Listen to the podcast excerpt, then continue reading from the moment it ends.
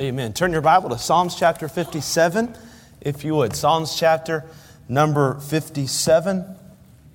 Continuing our series, Praying Through. Tonight's topic is Praying Through Vengeance. I so appreciate Brother Mike's message last week, falling right in line with the series, and did a wonderful, wonderful job. And uh, thankful for that. We're going to continue here in Psalms chapter number 57. I want to start by telling you a story about a man by the name of Larry Fuller. He was a decorated Vietnam veteran in 1981 when a jury convicted and sentenced him to 50 years behind bars. He was convicted of aggravated rape. But while Larry sat in a prison cell, others labored to obtain the DNA testing that they believed would reveal the truth about Larry's innocence. Make a long story short, eventually they got their wish and Larry was pronounced innocent, but not until after spending 25 years of his life in prison. I want you to think about that. That is over 9,000 days of his life that were taken from him through a flawed judicial system. Now, now, there's nothing really unique about his story. I could have went into more detail, but there's nothing really unique about his story. It's the same thing has happened to many people throughout history. And by the way, I'll take our judicial system over many judicial systems in the world. But what's unique about his story is his response. It's short, it's concise, and he's quoted as saying this upon being freed from 25 years in prison. I quote, There's no bitterness. This is what life is about trial and tribulation. Now that's shocking to me. Because you would think Larry Fuller would have 25 years of pent up vengeance in his heart. 9,000 days of thinking about what he's going to say when they put a camera in his face and a mic to his mouth and everybody's listening. And you would think he would say, Somebody's going to pay. There will be justice. And if we heard him say that, we, we wouldn't condemn him.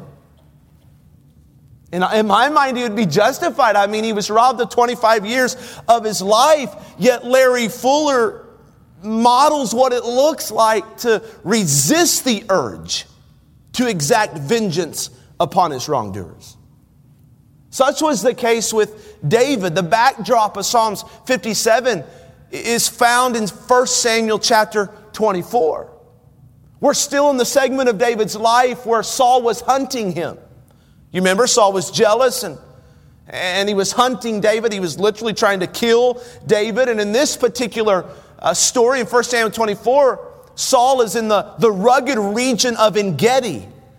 That, that was a mountainous area. It had all kinds of caves. And as he was hunting down David, the king decided to step aside for a minute in this random cave to do what the narrator says, well, to relieve himself. So, I mean, it's like what you think it is. It's basically the cave was an outhouse. It's kind of what they did. It was a convenience store without Twinkies, I guess. And so the guy goes into this random cave, and in the backside of the same cave he chose was David and his men. I mean, that's crazy. You, you study the region of Engedi, and there's not like one cave out of the entire mountain, there's, there's caves everywhere. He could have picked anywhere, and in God's providence, He chose the cave where David and his men are tucked in the back of it. And I, I wonder if you could just imagine what's going on as David and his men hear feet shuffling into the cave. Maybe it's an animal. Maybe it's one of Saul's men, and they're no doubt prepared for what they're going to do when, when somebody comes in in that situation. But one of David's men who's on the lookout sees farther down the cave as the, as the individual's getting closer, it's not an animal, and they recognize it's King Saul. Could you imagine? That he probably ran back to David and said, You're not going to believe this. Saul's out there. And David said, Who? Saul's in, the, in this cave? Yeah. What's he doing in here? Well, he's got his robe hiked up. Want to see. And so they would peek around the corner and see the king relieving himself. And Saul didn't know that number one, he was embarrassing himself, nor did he know that, that he was placing himself in danger. You read the story, and, and David's loyal men, his mighty men, begin to encourage him to go and cut Saul's head off. David, this is a prime opportunity. They even claim that God's will is for you to do this. David, this is, this is, this is too random to be attributed to anything but God's providence. This is your chance to assume the throne. God's already told you you're going to be the next king, and this is Him making the way for that to happen. And so David takes his sword and inches close to Saul. And he gets to the edge of his garment. And I don't know what went through his mind, but he didn't cut his head off. He cut off a corner of his robe. He would later give it to him and prove that, hey, I could have cut your head off, but I didn't. And in that cave that day, David resisted the urge to vindicate himself. Now, we're talking about the guy, King Saul, that threw javelins at David's head. We're talking about King Saul that, that caused David to jeopardize the relationship with his wife. He had to leave. We're talking about the guy that has had David on the run for months, and David has had to endure cold and dark nights. He's had to defend himself against animals and Saul's men at every turn. And, and, with one swing of the sword, vengeance could have been his. And he resisted the urge. Now, here's why this is impressive to me, church, because to resist vengeful urges is one thing when you have no real opportunity to indulge them. But it's quite another thing when you are handed a prime opportunity for payback. When you're tempted to call it providence and justice, and your closest friends are telling you that it is an open door by God, yet you still resist, that's amazing. Now, I know one, none of us have found ourselves wrongly accused and sentenced to 25 years in prison. We haven't found ourselves in the back of a cave like David did, hunted by King Saul. Here's what we do know, though. Here's what we have felt. On some level, we've all been a victim of some type of injustice or wrongdoing. That means we all know too well the urge to exact vengeance in those situations. Going on close to 15 years in the ministry, which isn't a lot when, I, when you compare me to someone like my dad or something, but I've had enough years now to be able to visit with a lot of people about a lot of situations. And I've talked to people in our own church who have had to endure a high measure of injustice at work. They've been on the wrong side of, of workplace politics. They refuse to play the game and they've been passed up for promotion, even demoted, and it was no fault of their own. They said, Pastor, what do I do? What do I say? How do I conduct myself? Talk to people in our church that have had to endure injustice and wrongdoing from their own family members that they trusted. I talk with parents in our church that, that, that, that have had adult children that they helped and were generous towards and loved on, yet those adult children lied to them and used them, and they've had to endure the pain of, of their own children slandering them when they stopped helping them. Talk with people in our church that have been wronged in a business deal by people they knew and worked for for a long time and trusted for years. They were lied to and taken advantage of, and then it was turned around back on them. It was just flat wrong. I talked to people in our church that have had to endure the gossip of another church member. A church member that didn't know all the facts, that rushed to conclusions, that was driven by jealousy or, or whatever the case might be, insecurity, and felt the need to talk badly about them.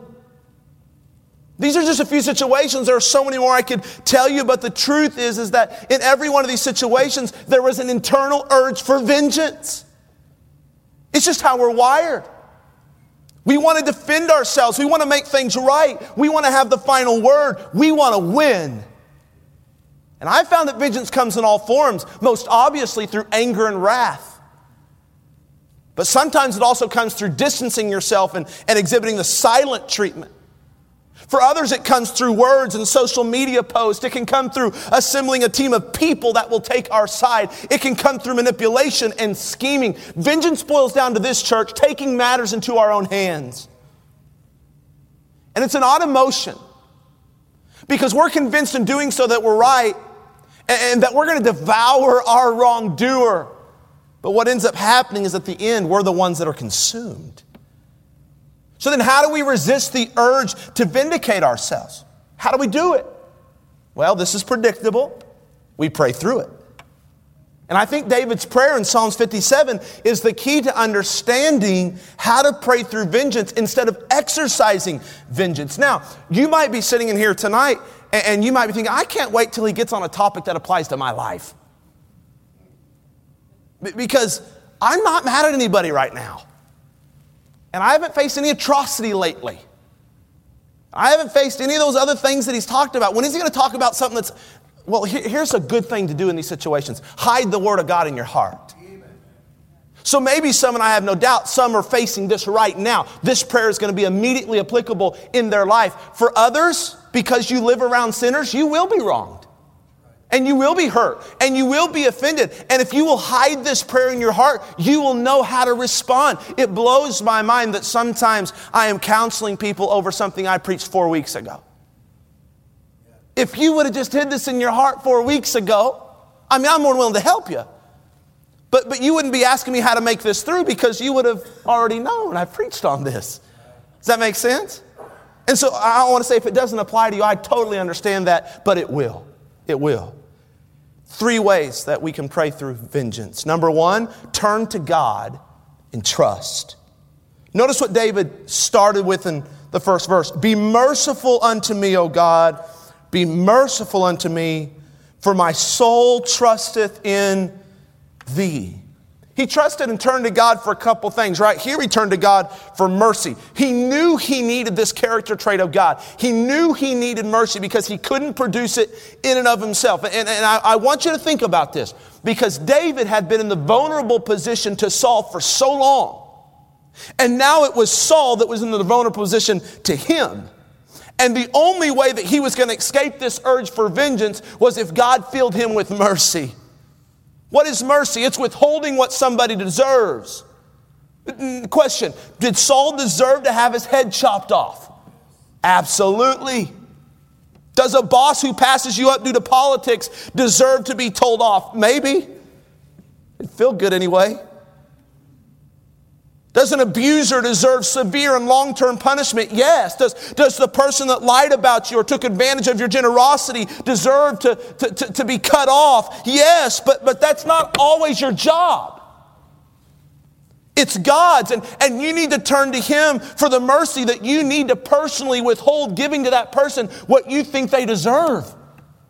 God, give me mercy. I'm turning to you for mercy that I don't feel right now, mercy that I don't have. I need it, and He promises that it's new every morning. Then David turned to God for hope. Look at the last part of verse 1. Yea, in the shadow of thy wings will I. important. You don't have to bring your situation to an end. It's not up to you. God, you can hope in God to perform vengeance for you, to bring about an end for you, to make things right for you. Reminds me of a story when I was a kid at the old property. Of course, preachers' kids, staff kids, they basically live at the church half of their life. Such was the case for me.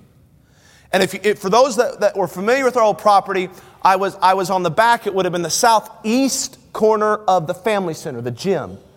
And, and it's back where our old Spanish pastor used to live, that old greenhouse over there. And, and it had a backyard and it didn't have a fence. Our Spanish pastor didn't live there at the time. We didn't have a Spanish pastor. I was a kid at this time. But, but there was this neighborhood boy that, that was in the backyard, and I was playing catch with, I don't remember who, probably my brother.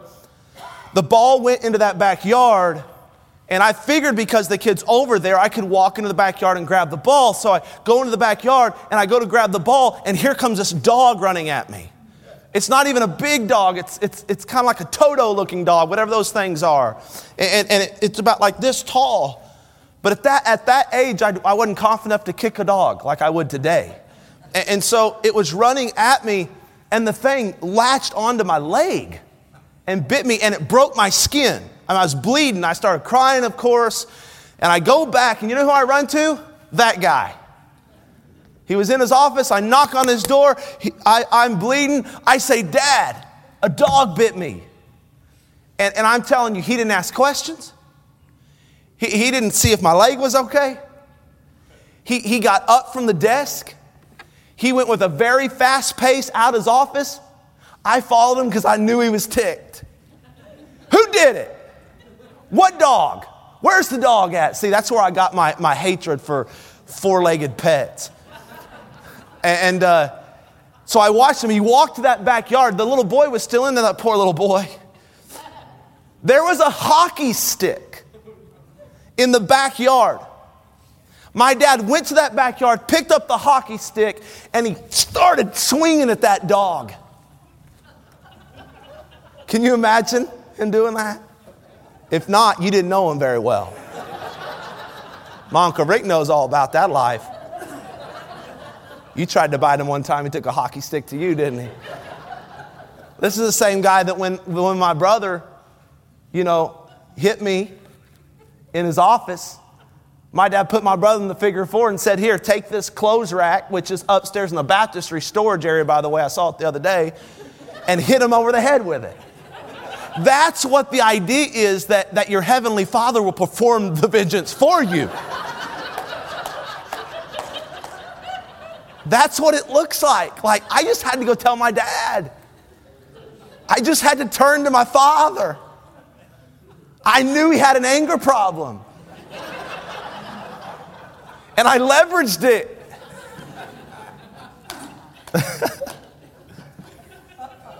Listen, our Heavenly Father can deal with the dog bites of our life a lot better than we can. It's just hard letting Him do it, isn't it? It's hard because in our flesh, we have the perfect plan to get even. In our mind, we have formed the right words to say that just won't make us feel better, but will make them feel worse. We have formulated and typed out the perfect social media post that will get their attention. We know that if we distance ourselves and give them the silent treatment and ignore them and act indifferent towards them long enough, we'll get under their skin in no time. Yet all of that effort causes more harm than help. Not just to the wrongdoer, but to yourself. So then, how, what was David's trick? Well, in the first part of verse 2 tells us, I will cry unto God Most High. He learned to pray through. He said, I'm just going to take it to God. That's my only hope of not taking matters into my own hands. I would say it this way you resist taking matters into your hands by turning your matters over to God's hand. And notice what David called God the Most High. I love this name of God. It's the Hebrew word that means Elohim Elyon. That, that is God the supreme ruler, God the final authority. Do you get the, the, the, the, the, how that ties into letting God handle your situations? Like He's a supreme ruler, He makes the rules. He's the final authority. He will have the last word. Who, is there any other hands that are more capable of dealing with your situations than, than Elohim Elyon? I mean, my dad can whip a four legged dog pretty easy, but my God is the final authority. He's the supreme ruler. Why do I, his, his feeble creation, one out of billions of people in the world that he's created with a spoken word, why do I think I can handle it better than the one that put me together? Yeah. We have to cry out to God. We have to turn to him for mercy, turn to him for hope, that he will perform it for us. Number two, talk to God about the wrongdoer. Now, let me tell you why this is so important. Don't miss this next statement. Trusting God to take care of your wrongdoer is essential to you not making matters worse. That's what I just preached about. But talking honestly to God about your wrongdoer is essential for you to not become worse. I want to say it again. Trusting God to take care of your wrongdoer is essential to you not making matters worse. But talking honestly to God about your wrongdoer is essential for you to not become worse. We all have this, uh, this, well, we're hardwired in this way. When something wrong happens to us, we need to tell somebody. Seriously. We are made for community. That's how we know. Like, it's not healthy to bottle up these things over and over and over and over. Like, I really truly think that God created us that way on purpose. We need to talk about these things. So, so I'm not suggesting that the most important thing to do is refuse to talk about it. You just have to be careful to talk to the right person about it. And obviously, that right person is God. And if you feel guilty, talking to God this way that I'm going to study that David did about your wrongdoer, then consider this quote by John Kitchen. Too often, he says, wishful thinking takes the place of honest praying.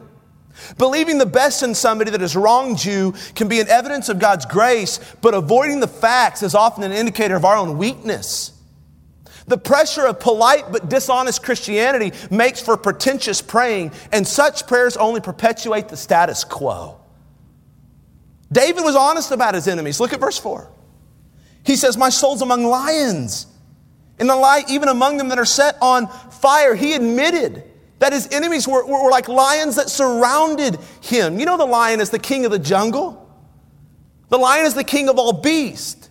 I think David used the lion to describe his enemies the most because it's the enemy that has that sense of overwhelming power and, and disabling intimidation.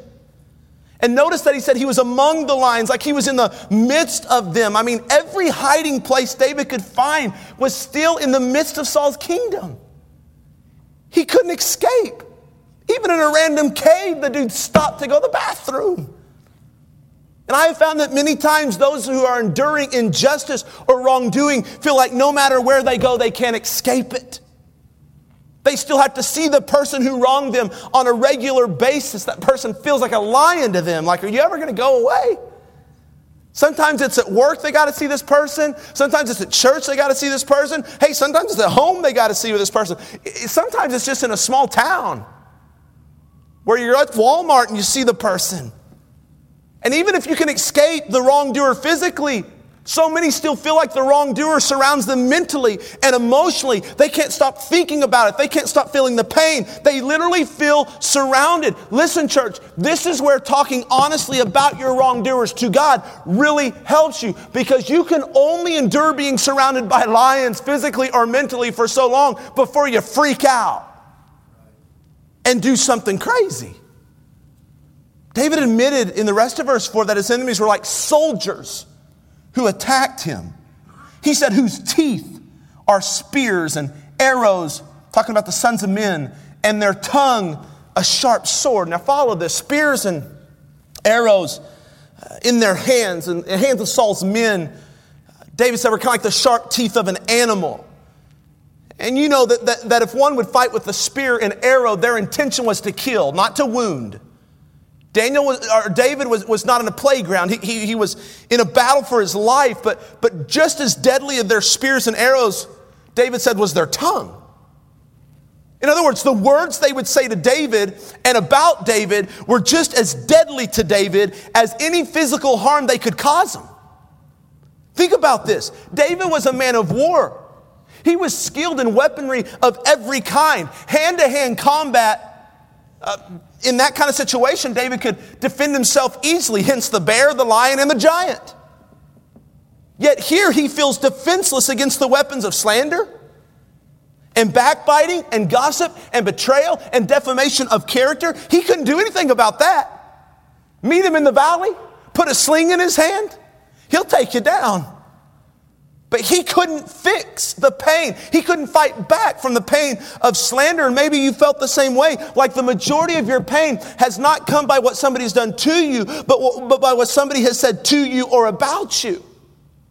And if you've been in our Bible study series, you know the, the, the, the possibility of the tongue to wound and to inflict pain. In fact, Paul or, or, Solomon says that, that, that the tongue can go down, words can go down to the innermost parts of the belly, that they can pierce us like a sword. So when somebody's defaming your character or slandering your good name or gossiping about your family, that hurts deeply. And then what is your natural inclination? Well, our default response is to talk back to the person. To set the record straight, to answer their hurtful words with hurtful words of our own. Vengeance is our natural inclination. And while it is sometimes appropriate, and I really believe it is, to set the record straight and to verbally right the wrong in an appropriate way, the point here is to first talk to God about it. Listen, when we've been wounded and attacked by the words of another, the first words out of our mouth ought to be words to the Lord in prayer. Come on, imagine how, how much heartache that we would save ourselves, how many arguments would, would be relieved or lessened if we learned to default to prayer before answering back our critics. Try that in marriage. Boy, that would help. Try that with your children, your teenage children and your adult children. Try that with your co workers. Try that with siblings. Try that with, with the wrongdoers in your life. Learn to default to talking to God about it first. David went on in verse 6 to admit his enemies were like hunters who tracked him. Study with me, verse 6. They have prepared a net for my steps. My soul is bowed down. They have digged a pit before me. Now, watch this last phrase. Into the midst whereof they are fallen themselves. Now, watch that last phrase. We've already discussed about David's enemies many times are tracking him down. We get that. But then David prays and he writes, Into the midst thereof, the trap they set, they are falling into.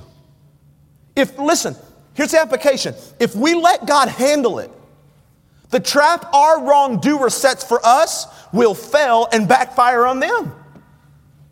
The opposite is true as well. If we don't let God handle it and we take matters into our own hands, we walk straight into their trap. Did anybody watch the debate last night? Did you feel confused? It's like, come on, man, we got to mute mics. I'm not, this has nothing to do with politics. It's a great illustration, though. Because strategists afterwards said, that if they would have spent less time interrupting each other, and, and, they did say this, they did preface by saying interruption is a, it's, a, it, it is, it's like a strategic move. It's profitable, it's good, but you don't interrupt them every word they say. And strategists were saying if a certain candidate would have just let the other candidate talk and not interrupt him every time, then the other candidate would have actually fallen in his own trap. But instead, he kept having to answer his critic and answer his critic and answer his critic. And he saved his critic by talking back to him. Do you get what I'm saying? This is, this is the idea. We try to take matters in our own hands. We try to talk back and, and, and, and, punch back and, and, and post back and text back.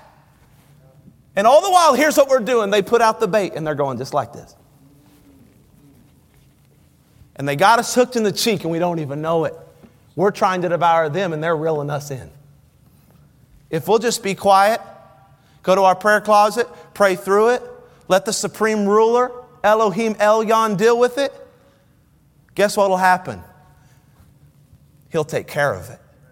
And a lot of times he'll take care of it by just letting them fall in their own trap, which begs the question who do you talk to when you're hurt? Like, what's your default conversation? A true mark of spiritual maturity, listen, is when prayer becomes your first line of defense. How are you doing at that? Here's the third thing we need to discuss take responsibility for your response. So, so we've talked about talking to God honestly about our enemies. We, we talked about turning to God in trust for mercy and hope that He will bring it to an end. But then the last part of the psalm teaches us this take responsibility for your response. Here's what David teaches us in verse 7 that, that our response doesn't start with our will, it doesn't start on the outside, it starts with our heart. Our response, our internal response, is our responsibility. Look at verse number 7. My heart is fixed, O God. My heart is fixed. David has prayed through to the point where now he takes a, uh, he kind of takes a turn like he does in most of his Psalms. His perspective is, is, is, is, is aligning. His heart is fixed. That means it's secured, it's settled, it's established. And it makes sense, doesn't it? In order to respond biblically to being hurt, our hearts are going to have to be in the right place first. Keep thy heart with all diligence, for out of it are the issues of life. Out of the abundance of the heart, the mouth speaketh. If we'll get the inner man right, the outside will fall in line. So, what should our heart be fixed upon through prayer? What was David's heart fixed upon? What was it set upon that, that enabled him to resist the urge for vengeance? Well, verse 7 teaches us that his heart was fixed on praise and worship to God. He says, My heart is fixed, O God, my heart is fixed. I will sing and give praise. Look at verse 8. Awake up, my glory. Awake, psaltery and harp. I myself will awake early. I will praise thee, O Lord, among the people. I will sing unto thee among the nation. Notice something about David's praise and worship here. He had to make the choice to do it. How do I know? Be- because he uses the word awake three times. It's an action verb. David had to purposefully awaken himself to worship. The reason why this is so important is because our tendency when we're hurt is to be fixated on our hurt be fixated on a wrongdoer and not on the Lord and our relationship with Him. But listen, that's how vengeance grows as we feed it and we water it and we fixate upon it. Instead, we have to intentionally awaken our spiritual man to praise and worship the God, our God. We have to, like, like David, get up early. Do you hear me? Get up early. Like, he's not talking about early in life, he's talking about early in the day. I still contend the most biblical time to worship and praise your God privately is early in the morning. I got a couple morning birds that think that's okay. I don't think God's rejecting your praise and worship at night. But, but, but David sets a good example over and over, tells us that early will I seek thee. And some people like to escape that. It's not talking about early in the day, it's talking about early in his life. No. It's talking about like when the sun's coming up.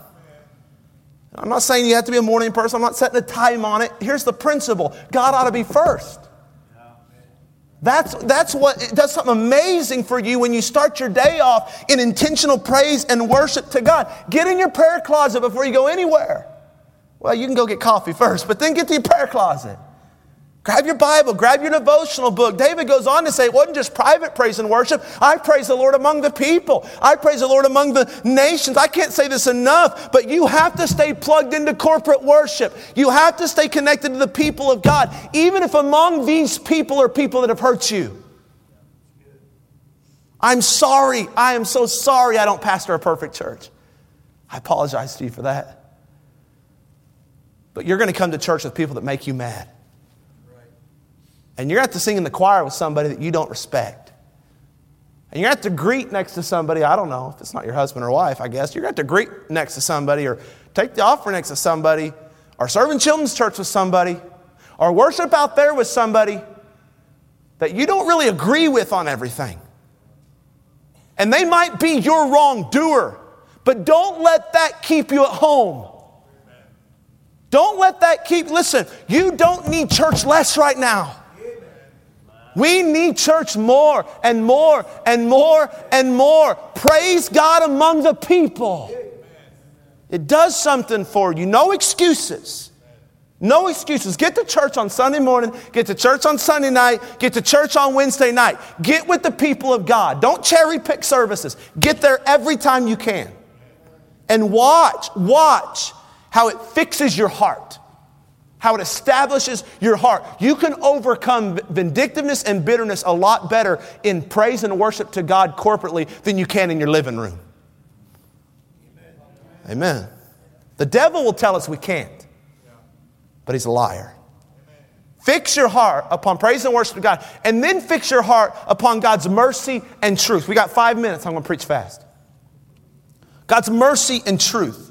He, he, repeats this phrase twice, once in the, in the verse 3 and once in verse, te, verse 10. He says, For thy mercy is great in the heavens and thy truth unto the clouds. I wonder why David was fixing his heart so much on these character traits or attributes of God. But then I begin to evaluate his actions in 1 Samuel 24, and his actions in that cave of Engedi were actually an overflow of the mercy and truth of God being in his heart. What do I mean? Well, it's only because of God's mercy that he didn't chop off Saul's head. And then when his men, I didn't talk to you about this, but when his men said, David, why didn't you kill him? You know what David told them? God gave him the truth to tell his men, I'm not supposed to touch God's anointed. Go read it in 1 Samuel 24. He, he explained to his men this truth God put King Saul in place, and it's God's job, not mine, to dethrone him. I will not touch God's man. David was able to respond in the cave that way with mercy and truth because he had fixed his heart on the mercy and truth of God. And it would help us so much in dealing with our wrongdoers to fix our hearts on those two attributes of God. If we will let God fill our hearts with an equal dose of both, it'll help us to stay balanced in dealing with the many urges we have to vindicate ourselves. And then lastly, fix your heart on the glory of God. Again, he writes, he writes this theme twice. In fact, word for word. Verse 5 be, be, thou exalted, O God, above the heavens, let thy glory be above all the earth. And he writes it again in verse 11. When a songwriter repeats word for word something, we got to pay attention to it. He said, I want your glory to mean the most to me. I want it to be above all. You see, so often, now, now follow me, what motivates our desire for vengeance is a desire to win, a desire to be right, a desire to have the last word. But if God's glory will be our main goal, we're guaranteed to win. Follow this, our circumstances may never change. We may never get the last word here on earth. We may never even get an apology from our wrongdoer. But at the end of the day, if God gets glory from our response, we win because that's what we're created to do above all else is give God glory with our life. David's circumstances hadn't changed. Saul was still after him. David didn't get vengeance, he got a piece of his robe. He didn't get the last word. It's that he prayed through long enough to have his heart fixed more on God than on Saul. Can I say this statement and then we'll wrap it up? You know you've prayed through when giving glory to God is more of a goal than getting even. When you are more concerned about God's glory than your victory, then you know the grip of vengeance has been loosened. But if you still want to win, and you can't stand it if you don't, and the last thing in your mind is God getting glory through your uh, response, then vengeance still has you in its stronghold. Let me ask you right now in your life if you're facing a wrongdoing, what is bigger to you right now? The desire to get even or the desire to give God glory? The desire for victory or the desire through your response to exalt the God of heaven? Again, you might not be going through anything related to what I preached about tonight, but if you'll hide away this prayer in your heart, you can pull it out when you need it. Let's review Psalms 57 prayer, I'm going to invite you to pray it tonight if you need to. Turn to God in trust. It means turn in for mercy, turn in for hope. Talk to God about your wrongdoer. You can accomplish a lot more by talking to God about your critic than talking back to your critic. Take responsibility for your response. It starts with your heart. Fix your heart on praise to God, on God's mercy and truth, on God's glory. Stand to your feet. Let's have a time.